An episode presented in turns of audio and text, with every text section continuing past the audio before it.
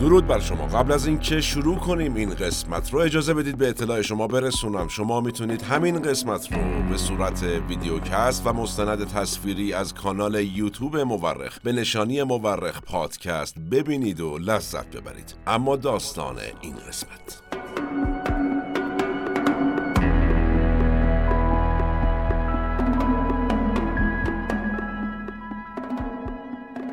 فروپاشی شبها سر می‌رسه. صبح که میشه می‌بینی یهو ساختاری که آهنین به نظر می‌رسیده مثل شیشه نازک میشکنه و فرو میریزه. روی این شیشه اما حتما از مدتها قبل ترک های زیادی افتاده بوده. ترک هایی که قدرتمندان دوست ندارن اونها رو ببینن. وقتی اجزای یه ساختاری خوب کار نکنن معمولا نابودی انتظار اون ساختار رو می‌کشه. این نابودی می‌تونه از جنس انقلاب باشه یا کودتا یا جنگ و یا مثل اونچه در اتحاد جماهیر شوروی سوسیالیستی دیدیم فروپاشی.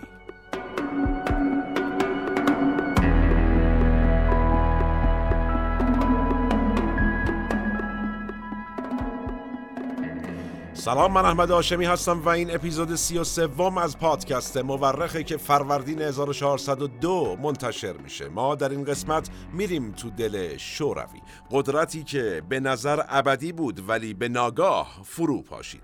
به اعتقاد اغلب مورخین تاریخ بیش از آن که علم باشه یک هنر هنر کنار هم گذاشتن شواهد. ما در پادکست مورخ هر بار یکی از پازل های تاریخ جهان رو کنار هم می‌ذاریم. منابع پادکست پادکست مورخ نوشته های آقای فیلیپ فرناندس آقای فورتادو و سایت های مرجع تاریخ جهانه که تیم تحقیق و پژوهش مورخ بررسیشون می‌کنه و خلاصه مطالب رو به گوش شما میرسونه. البته ما برای این قسمت منابع خاصی هم داریم که در توضیحات می‌تونید ببینید و بیشتر باهاش آشنا بشید. نکته مهم شما می‌تونید تمام قسمت های پادکست مورخ رو تا به اینجا و البته در آینده به صورت تصویری یعنی مستند تصویری و ویدئوکست از طریق کانال یوتیوب مورخ به نشانی مورخ پادکست ببینید و بشنوید و لذت ببرید. نظر فراموش نشه و نوش گوش هاتون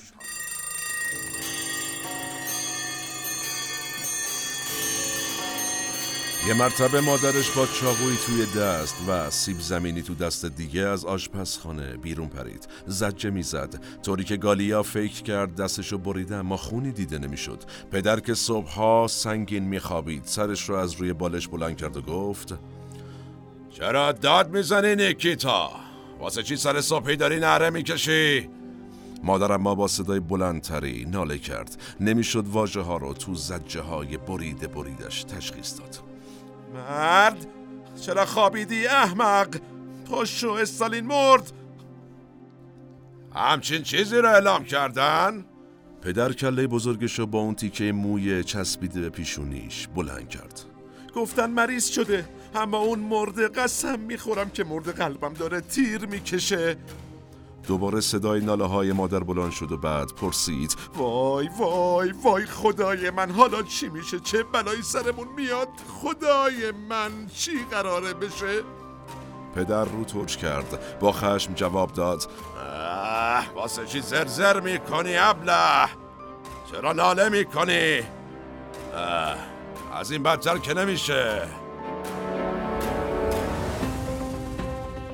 این روایت کوتاه از کتاب چادر سبز بزرگ نوشته لودمیا اولیتسکایا به خوبی دوگانگی ایدئولوژی و استانداردهای زندگی مدرن و تضاد بینشون رو نشون میده. مادر قصه ناراحت بود از مرگ یکی از رهبران سیاسی کشورش و پدر معتقد بود که اوزا هر چی بشه از چیزی که استالین رقم زده بود بدتر نمیشه. البته که پدر اشتباه می‌کرد. اوزا همیشه می‌تونه بدتر بشه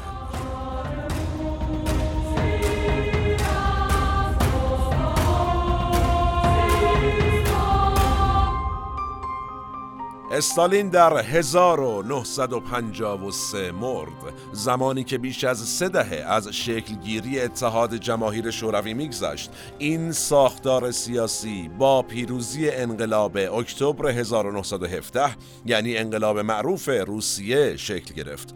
انقلابی سوسیالیستی که با شعارهای عدالت خواهانه پیروز شد. ولادیمیر لنین رهبر سیاسی و فکری این انقلاب بود. اون تا سال 1924 رهبر مجموعی از کشورهایی بود که حالا تحت حکومت یک نظام تک حزبی قرار گرفته بودند. شوروی در واقع یک فدراسیونی از کشورهایی بود که ساختار سیاسی مستقل هم داشتند ولی عملا همه کاره این جماهیر حزب کمونیست مرکزی شوروی بود یه پرچم واحد هم داشتن که عکس داس و چکش معروفشون روش نقش بسته بود. یه نماد کمونیستی که توش داس نماد کشاورزاست و همینطور زنان و چکش نماد کارگران صنعتی و همینطور مردان.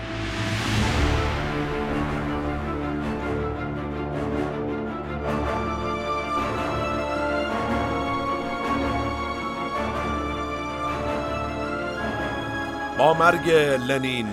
دومین رهبر کاریزماتیک و انقلابی شوروی روی کار اومد. یعنی جوزف استالین. تو قسمت های مربوط به جنگ جهانی دوم مفصل توضیح دادیم. اگر ندیدید حتما ببینید یا بشنوید یا از یوتیوب مورخ یا از فضاهایی که پادکست مورخ پخش میشه. توضیح دادیم که شوروی چطور در جنگ جهانی دوم از فرصت شروع جنگ جهانی استفاده کرد و یه سری کشور دیگه از جمله کشورهای حوزه بالتیک رو زمین نیمه امپراتوری بزرگ خودش کرد. امپراتوری که بزرگترین کشور دنیا بود. بیش از دو برابر کل قاره اروپا مساحت داشت و از 15 کشور تشکیل شده بود. کشورهای شامل روسیه، ارمنستان، آذربایجان، بلاروس، استونی، لتونی، لیتوانی، قزاقستان، قرقیزستان، مولداوی، تاجیکستان، ترکمنستان، اوکراین، ازبکستان و گرجستان که زادگاه خود آقای استالین هم هست این آخری یعنی گرجستان. این کشورها ساختار سیاسی مجزا داشتن. یعنی هر کدومشون یه رئیس جمهور داشتن یه پارلمان داشتن. ولی همشون زیر چتر یه ساختار واحد به اسم حزب کمونیست شوروی کار می‌کردن.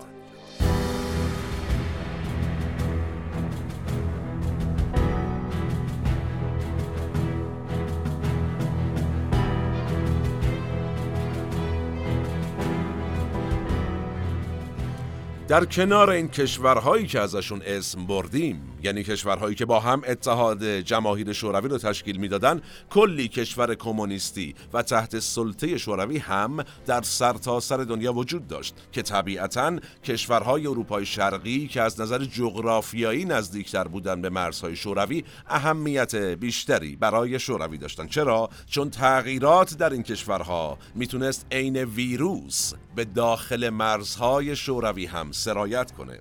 اتفاقی که تاریخ نشون داد در عمل رخ داد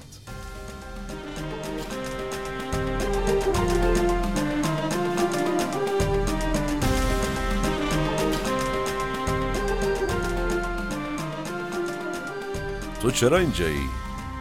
چون تو 1939 به رفیق پوپوف توهین کردم تو چرا اینجایی؟ چون تو 1943 پوپوف رو تحسین کردم اینا تو چرا اینجایی؟ من پوپوف هستم.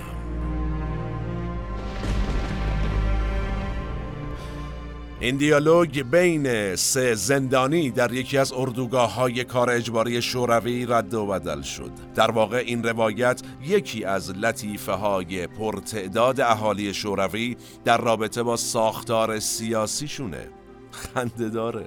امروز طرف قدرت داره. فردا توی زندانه تاریخ همیشه تکرار میشه.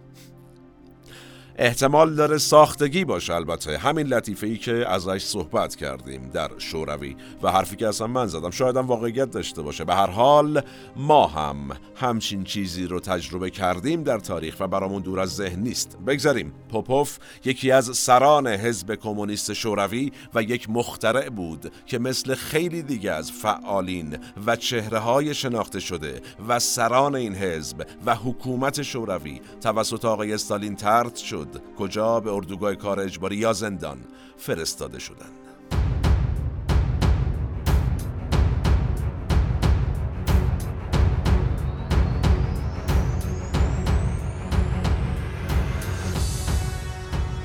گولاگ اسم نهادی بود که در شوروی دوران استالین شکل گرفت تا اردوگاه های پرشمار کار اجباری در اون کشور را اداره کنه چرا؟ انقدر که این آقای استالین اردوگاه ساخته بود و ملت رو فرستاده بود اونجا در واقع.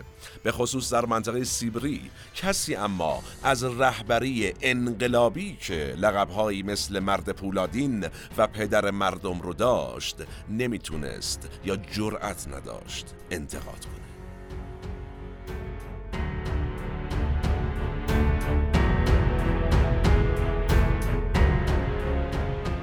دوران استالین که خیلی هم طولانی بود و تا سال 1953 طول کشید. با همه فراز و فرودهای سیاسی و اقتصادی و نظامی که داشت دورانی بود که کسی نمی‌تونست به قدرت مرکزی شوروی بگه بالای چشت ابرو. می‌گفت جاش کجا بود؟ سیبری. حالا برای اونا سیبریه برای حکومت دیگه جای دیگه است. اندک اعتراضی به سیاست های استالین با شدیدترین سرکوب ها همراه بود. مثلا وقتی اوکراینی ها جنبش ملیشون رو در 1932 راه انداختند استالین هولودومور یا قحطی بزرگ اوکراین رو راه انداخت. برخی مورخین میگن تا ده میلیون اوکراینی در این قحطی مردن. اینطوری این جنبش وطن پرستی سرکوب شد. بعدش هم که جنگ جهانی دوم از راه رسید و استالین به شکل یک قهرمان در جنگ جهانی دوم ظاهر شده بود و شوروی رو در پیروزی بزرگ رهبری کرده بود و چه چیزی برای یک دیکتاتور بهتر از یک جنگ پیروز؟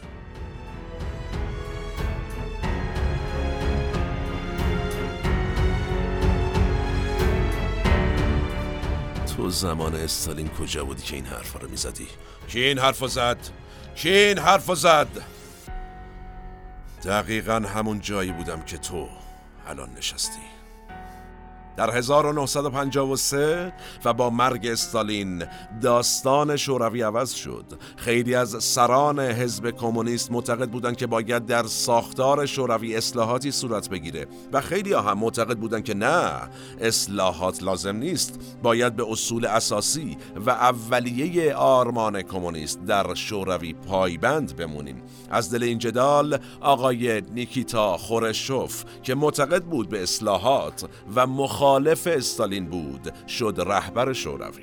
ایشون در کنگره بیستم حزب کمونیست در 1956 یه سخنرانی کرد که به سخنرانی سری معروف شد و تا تونست علیه استالین صحبت کرد. خورشوف گفت اصطلاح دشمن حزب و خلق در واقع اتهامی بود که به مخالفان شخص استالین زده می‌شد نه مخالفان شوروی. و استالین اینطوری منتقدین و مخالفینش رو میفرستاد اونجایی که عرب نینداخت این بهونش بود. یه روایتی هست که وسط صحبت خورشوف همونطور که ابتدا شنیدید یکی از وسط جمعیت میگه تو کدوم گوری بودی زمان استالین؟ خورشوف داد می‌زنه کی این حرف زد و هیچ کس جواب نمیده. در جواب خورشوف میگه دقیقا همون جایی که دوست عزیز با شما هم تو الان نشستی.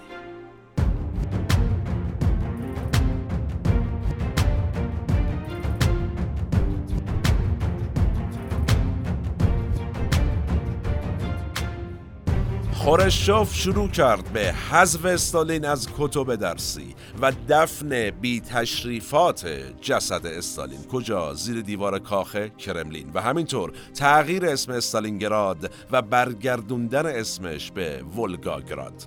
بعدم سیاست همزیستی مسالمت آمیز رو از دل صحبت‌های لنین درآورد و برای مدت البته کوتاهی اجرایی کرد. همزیستی مسالمت آمیز حالا چی بود؟ برقراری رابطه با کشورهای غربی. این بود. بعدم هیئت حاکمه شوروی رو فرستاد. یه سری کشورهای سرمایهداری از اونجا دیدار کنن تا نشون بده که می‌خواد روابط رو عادی کنه با غرب. این سیاست اما طولی نکشید. منطق جنگ سرد می‌گفت شوروی و غرب باید با هم دشمن بمونن.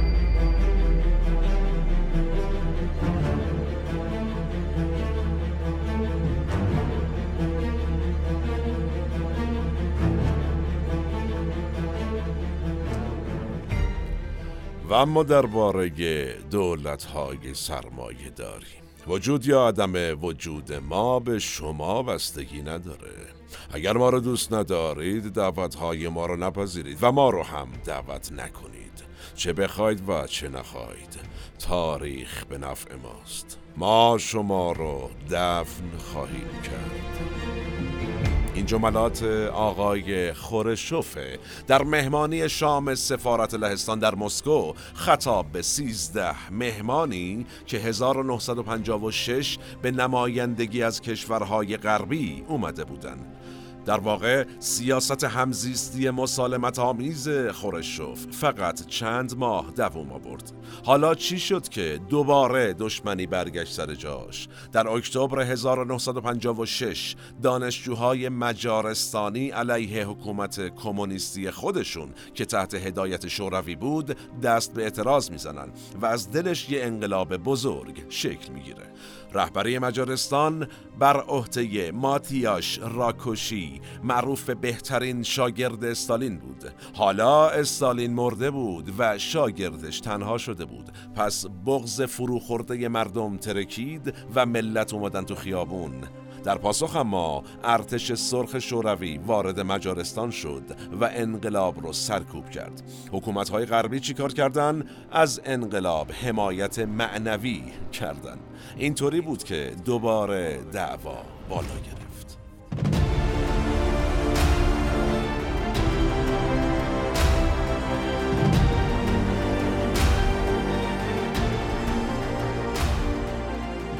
با برگشت اوضاع احوال خسمانه بین غرب و شوروی باز هم پولهای مملکت به سمت صنایع تسلیحاتی و فضایی رفت و اوضاع اقتصادی ناب سامان باز هم سر و کلش پیدا شد. از طرف خورشچوف قصد داشت با اجرای طرحی به اسم زمین بکر بخش بزرگی از مناطق استپ در شوروی رو به زمین کشاورزی تبدیل کنه. سیاستی که شکست خورد و کویرزایی گسترده و بحران مواد غذایی رخ داد. حالا فرصت مناسبی بود برای اینکه مخالفین اصلاحات سیاسی در شوروی باز هم قدرت رو در دست بگیرن. پس خورشوف برکنار شد و لئونید برژنو روی کار اومد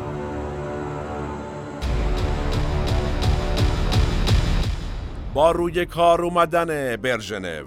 سیاست های استالین زدایی کنار گذاشته شد. اسم استالین باز هم به عنوان رهبری قهرمان به کتاب های درسی برگشت و آزادی های نیمبند دوران خورشوف هم رفت قاطی باقالیه برژنو تا سال 1982 رهبر شوروی باقی موند. یعنی تا زمان مرگش خیلی ها به این دوران میگن دوره رکود. اولین نفر هم خورشوف بود که از این اصطلاح برای دوران بعد از خودش استفاده کرد. اوضاع اقتصادی به مراتب بدتر شده بود. آزادی ها بسیار محدود شده بود. در این دوران بحران جهانی نفت باعث شده بود کشورهای تولید کننده این سوخت حیاتی مجبور باشن قیمتهاشون رو بالا ببرن و تورم وحشتناکی به بار اومده بود. از اون رشد اقتصادی بینظیر دوران استالین هم دیگه خبری نبود. دولت مسکو دیگه نمی‌تونست مثل قبل به اقمار شوروی در اروپای شرقی یارانه بده. به جاش تمام پدیده های مربوط به زیست غربی رو ممنوع کرد. مثلا شنیدن موسیقی جاز آمریکایی ممنوع شد. اهالی شوروی به جاش جاز شورویی داشتن و میشنیدنش. جاز شوروی چی بود؟ رادیوی روسی زبان صدای آمریکا که با صدای خشخش پارازیت هایی که حکومت شوروی روی امواج مینداخت. اسمش بود جاز شوروی.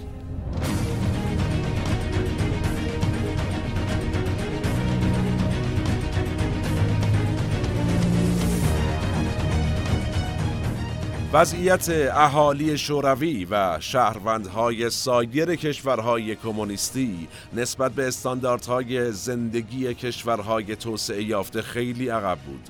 شوروی روی منابع گسترده زیرزمینی نشسته بود اما مردمش با جمع کردن چهار سال حقوقشون فقط اجازه داشتند یه خودرو به اسم لادا بخرن خیلی آشناس البته یعنی در شرایطی که فرد و فراری در سطح جهان غرب مشغول رقابت برای بردن دل مردم بودند حکومت شوروی که کلی تسلیحات نظامی می ساخت و صنعت هوا و فضاش شونه به شونه آمریکا پیش می رفت و می‌تونست ابزارهای صنعتی بسازه که لامصبا عمری بودند و خرابی نداشتند از ساختن یه ماشین ارزون و کارآمد برای مردمش عاجز بود. مردم شوروی باید تو خونه های یک شکل در سراسر جمهوری های شوروی زندگی می‌کردن. مسکن مهتور که دولت براشون ساخته بود و مثل قوطی کبریت بود و همشون هم عین هم بودن. به این خونه ها چی می‌گفتند؟ خورشوفکا. چون خورشوف دستور ساختشون رو داده بود. اما تأثیر رسانه. حالا رسانه ها داشتند تفاوت سطح زندگیشون با یعنی زندگی شورویچی ها با سطح زندگی ساکنین کشورهای غربی رو به رخ مردم میکشیدند. همین باعث شد تا تحرکاتی برای دوری از شوروی در بین کشورهای کمونیستی شکل بگیرد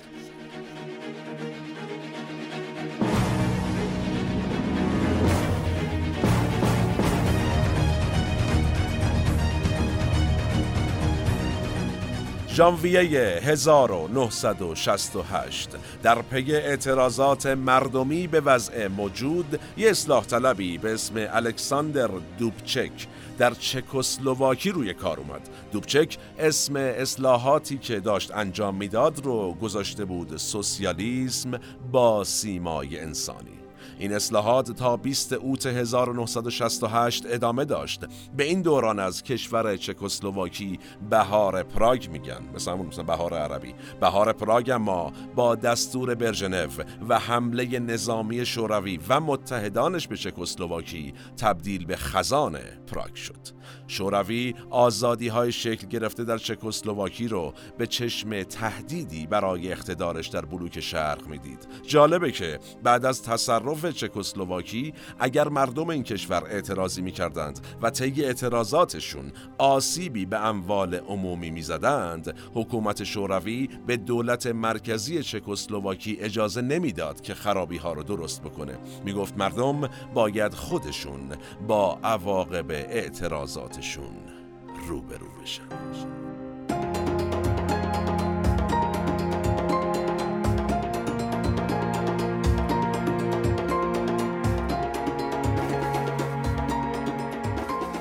یکی از مدیران دولتی لهستان در دوران حکومت کمونیست های حامی شوروی نقل می‌کنه که ما یعنی مدیران دولتی سهمیه جوراب داشتیم.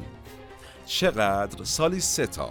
مردم که اساسا به همین راحتی جوراب گیرشون نمی اومده ما هم یعنی مدیران یه جفتشون میپوشیدیم در طول سال. دو جفتشو میبردیم بازار سیاه میفروختیم.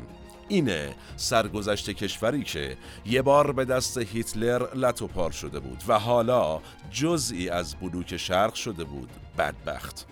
شکلگیری اعتراض طبیعی بود خدا وکیلی با این شرایط.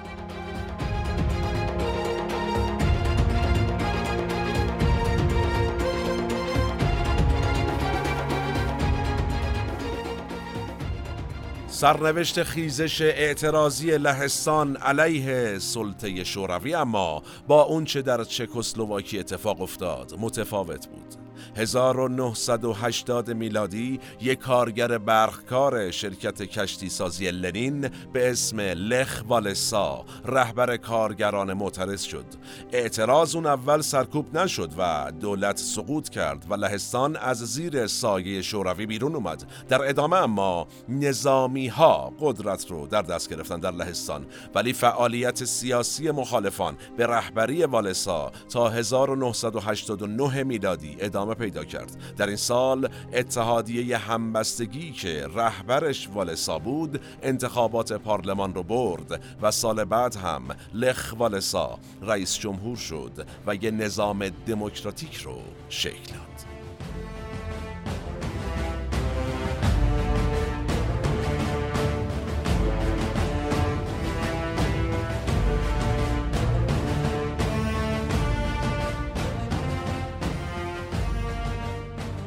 فعل و انفعالات لهستان مورد توجه تمام دنیا قرار گرفته بود. حالا سایر کشورهای کمونیستی و حتی جمهوری های شوروی هم می‌خواستند که همون مسیری رو برن که لهستان رفته بود. از طرفی شوروی دچار بحران ویژه هم شده بود. بحران رهبران پیر. چهره های انقلابی و سران اصلی حزب کمونیست شوروی پیر شده بودند دیگه. وقتی برژنو در 1989 مرد انتخاب یه رهبری که بتونه برای مدت طولانی بر شوروی حکومت کنه سخت بود. یوری آندروپوف رهبر بعدی شوروی بود. پیرمردی که فقط 16 ماه در این سمت باقی موند و دست عجل امونش نداد و چقدر خوش سلیقه است گلچین روزگار.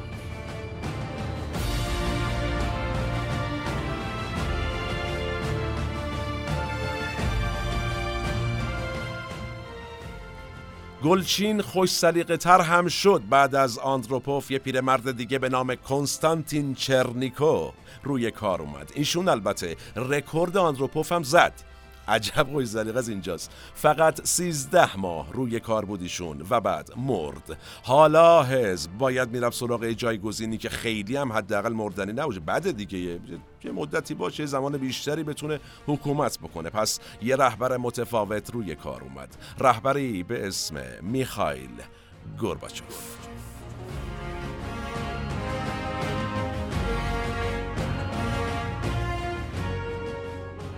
برای اینکه بدونیم اوضاع سیاست بین المللی شوروی تو اون دوران چطور بود جالب توجه کنیم که سال 1980 مسابقات المپیک تو کشور روسیه و شهر مسکو برگزار شد. تو این سال تازه شوروی حمله کرده بود به افغانستان. آمریکا به اضافه 65 کشور از جمله کشور ما بازی های المپیک مسکو رو تحریم کرد. چهار سال بعدش همین بازی ها تو لس آنجلس آمریکا بود. این بار اتحاد جماهیر شوروی به اضافه 16 کشور دیگه این بازی ها رو تحریم کردند که از جیبه خیلی عجیبه. باز کشور ما هم توش بود. یعنی نه شرقی نه غربی انقدر کلا تحریم کردیم. در واقع جنگ سرد در تمام حوزه های زیستی جامعه جهانی حتی حوزه ورزش هم وارد شده بود. در چنین شرایطی گورباچوف که از تمامی رهبران قبلی اتحاد جماهیر شوروی اعتقاد بیشتری به اصلاحات داشت روی کار اومد. اون در ابتدای دوران رهبریش هم با بحران هسته عجیبی روبرو شد.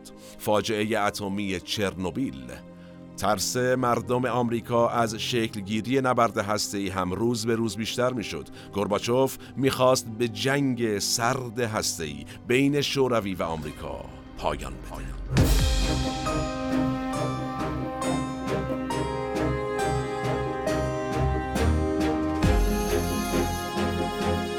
گورباچوف از زمان دانشجویی نسبت به سیاستهای حاکم انتقاد داشت. مثلا وقتی حکومت شوروی حتی راهروهای دانشگاه ها رو تفکیک جنسیتی کرده بود خدای من تاریخ گرباچوف شروع به جمع کردن دانشجوها و اعتراض به وضع موجود کرد. رفتار گرباچوف با رهبران قبلی شوروی خیلی فرق داشت. اگر رهبران قبلی از بالای سکو برای مردمانشون دست کن می‌دادند گرباچوف وارد خیابونا می‌شد و با مردم ملاقات می‌کرد. ایشون تنها رهبری بود که همیشه با همسرش دیده می‌شد و نوع مواجهش با همسرش حتی رهبران کشورهای غربی از جمله مارگارت تاچر نخست وزیر راستگرای بریتانیا رو هم تحت تاثیر قرار داده بود. تاچر در اولین دیدارش با گورباچوف همسر گورباچوف رو کنار زد. سوسکی بره کنار گورباچوف وایسه و اینطوری نشون بده که چقدر به رهبر جدید شوروی علاقه داره. گرباچوف معتقد بود بدون رابطه با دنیا نمیشه اوزار و سر و سامون داد. آقا نمیشه اصلاحات سیاسی و اقتصادی بدون رابطه با غرب انجام داد. آقا امکان پذیر نیست. آقا پس به سراغ کت خدا رفت گرباچوف به سراغ رئیس جمهور آمریکا رفت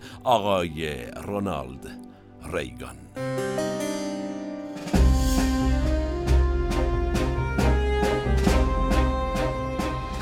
روابط گرباچوف اما با ریگان اصلا مطلوب کمونیست های شوروی نبود. با این حال گرباچوف با عزمی راسخ به دنبال توافق بود. توافقی که البته به همین راحتی به دست نمی اومد مثل داستان برجام خودمون هی مذاکرات ادامه پیدا می کرد هی شکست می هی می گفتن هواپیمای برجام نشست دوباره بلند می شد چه گرفتاری بود؟ و دنیا هم دنبال این بود که ببینه چی میشه ته این داستان. توافق اما نهایتا حاصل میشه محکمترین گام در مسیر اصلاحات برداشته میشه. کمونیست ها ولی اصلا راضی نیستن. از اون طرف مردم مشتاقن که نتیجه اقتصادی این توافق رو خیلی سریع ببینن تو شوروی. اتفاقی که البته پیش نیومد متاسفانه. اوضاع اقتصادی بسیار بد بود. سالها سیاست غلط رو نمی‌شد یه شبه سامون داد. شعارها علیه گرباچوف بیشتر و بیشتر می‌شد و اعتراضها روز به روز گسترده تر آمریکا و ریگان هم از اوضاع به هم ریخته گرباچوف اصلا ناراضی نبودن.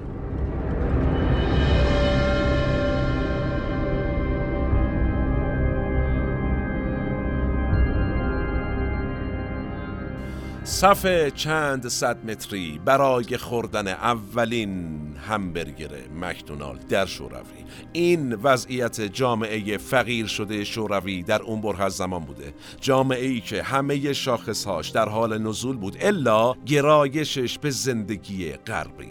بریم مکدونالد بزنیم. حالا یه 500 600 متر هم صفای میسیم. چیزی نیست که. تو این وضعیت گورباچوف فقط از سمت کمونیست های افراطی تحت فشار نیست. اصلاح طلب ها هم باش مشکل دارن و میگن سرعت اصلاحات کمه. یالا. این وسط اما یه شهره از بین اصلاح طلبا بیشتر از همه باهاش مشکل داشت. کی؟ آقایی به نام بوریس یلتسین. یلتسین که قبلتر رقابت رو به گورباچوف بر سر رهبری شوروی باخته بود می‌خواست هر طور که شده رقیبش رو بزنه زمین. پس از هر ابزاری استفاده می‌کنه. حتی از مطالبات جدایی طلبانه ساکنین جماهیر مختلف شوروی. حمایت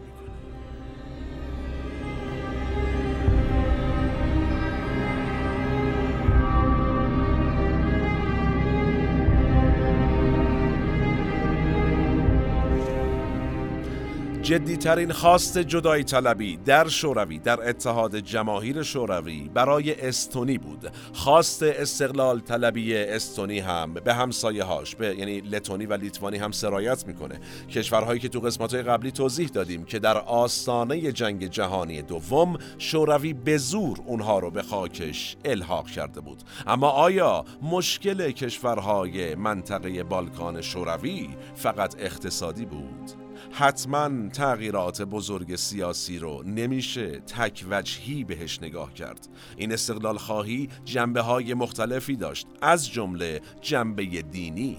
مارکس می‌گفت که دین افیون توده هاست و کمونیست ها مخالف دینداری بودند. اما حالا همین مسئله یعنی گرایش به دین و مذهب به بلای جونشون تبدیل شده بود.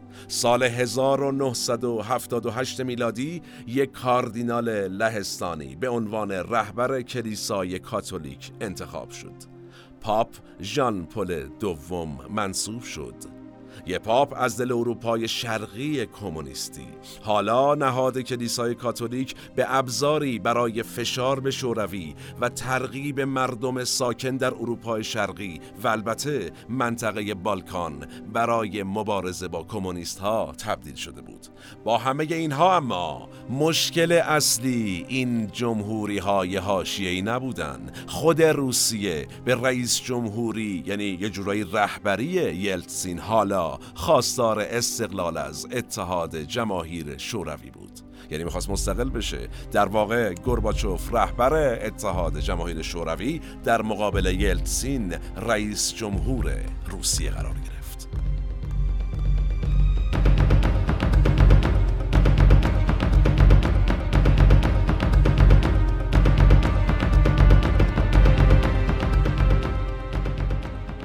...1990 میلادی. یلتسین که حالا دیگه اختلافش با گورباچوف علنی شده بود طی یک سخنرانی اعلام کرد که از استقلال اقتصادی استونی و لتونی و لیتوانی حمایت می‌کنه.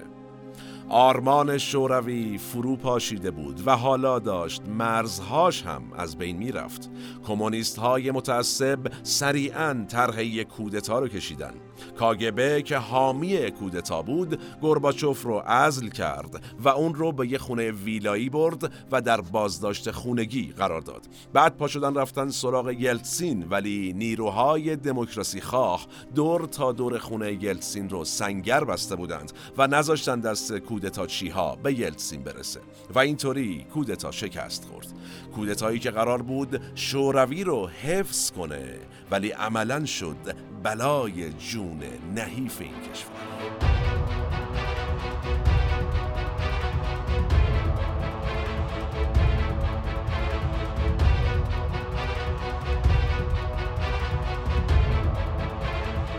بوریس یلتسین سریعا یه جلسه ای رو تشکیل داد با حضور رئیس جمهورهای اوکراین و بلاروس و اونجا توافق کردند که شوروی از بین بره. پروژه گرباچوف برای حفظ قدرت شوروی از دست رفته بود. پس در 25 دسامبر 1991 طی یک سخنرانی گرباچوف از سمت خودش کنارگیری کرد و پشتبندش مجلس اتحاد جماهیر شوروی فروپاشی این ساختار سیاسی آهنین رو بعد از نزدیک به هفتاد سال اعلام کرد.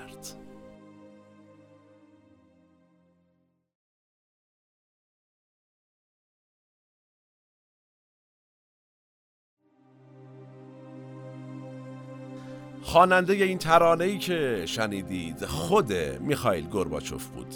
اون هم آواز می‌خوند و هم بعدها هنرش رو گسترش داد و رفت سراغ بازی جلوی دوربین. آخرین رهبر اتحاد جماهیر شوروی که اساس فکریش در تضاد با سرمایه داریه شما فکر کن. سالها بعد از فروپاشی شوروی رو به بازی در تیزرهای تبلیغاتی هم آورد. مثلا پیتزا تبلیغ می‌کرد می‌خورد میخندید. در واقع به نوعی خودش در بازار آزاد. ایشون حذف شد.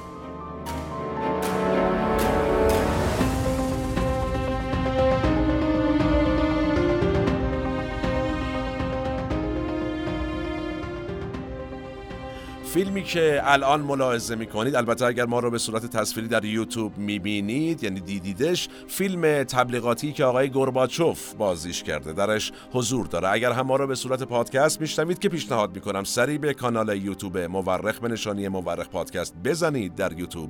و همین قسمت و سایر قسمت ها رو به صورت ویدیوکست و مستند تصویری ببینید و لذت ببرید. این آهنگی هم که گرباچوف خونده خیلی ترانه معروف و خیلی از خواننده های روس بعدش اون رو اجرا کردند. توسط فرهاد مهراد هم خواننده نامدار کشور خودمون این آهنگ بازخونی شده.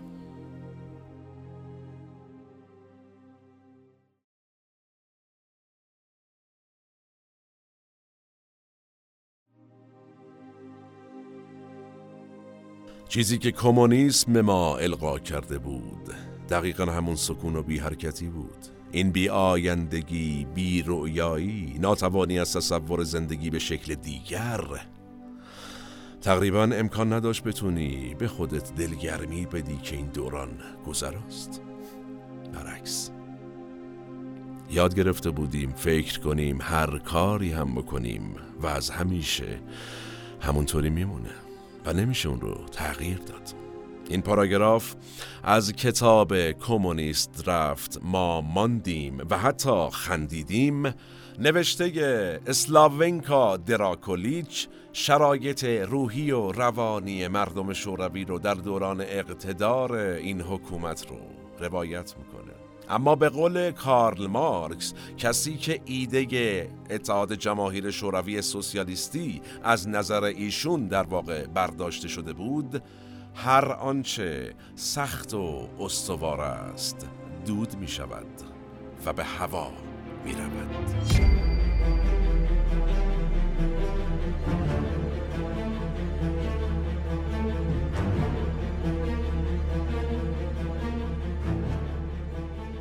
به قول حامد سیاسی راد هیچ کس نفهمید چطور اون ساختار امنیتی و نظامی مقتدر نتونست از فروپاشی ساختار سیاسی و جغرافیایی جلوگیری کنه که با یه ایدئولوژی قوی گره خورده بود.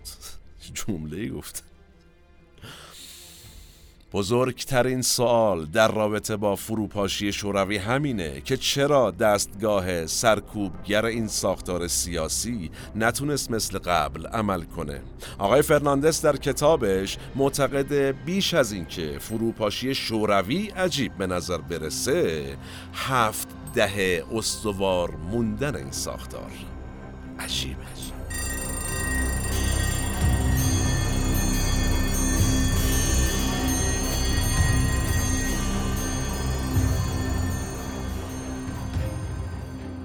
زمان به فرجام رسید. کلام ما نه.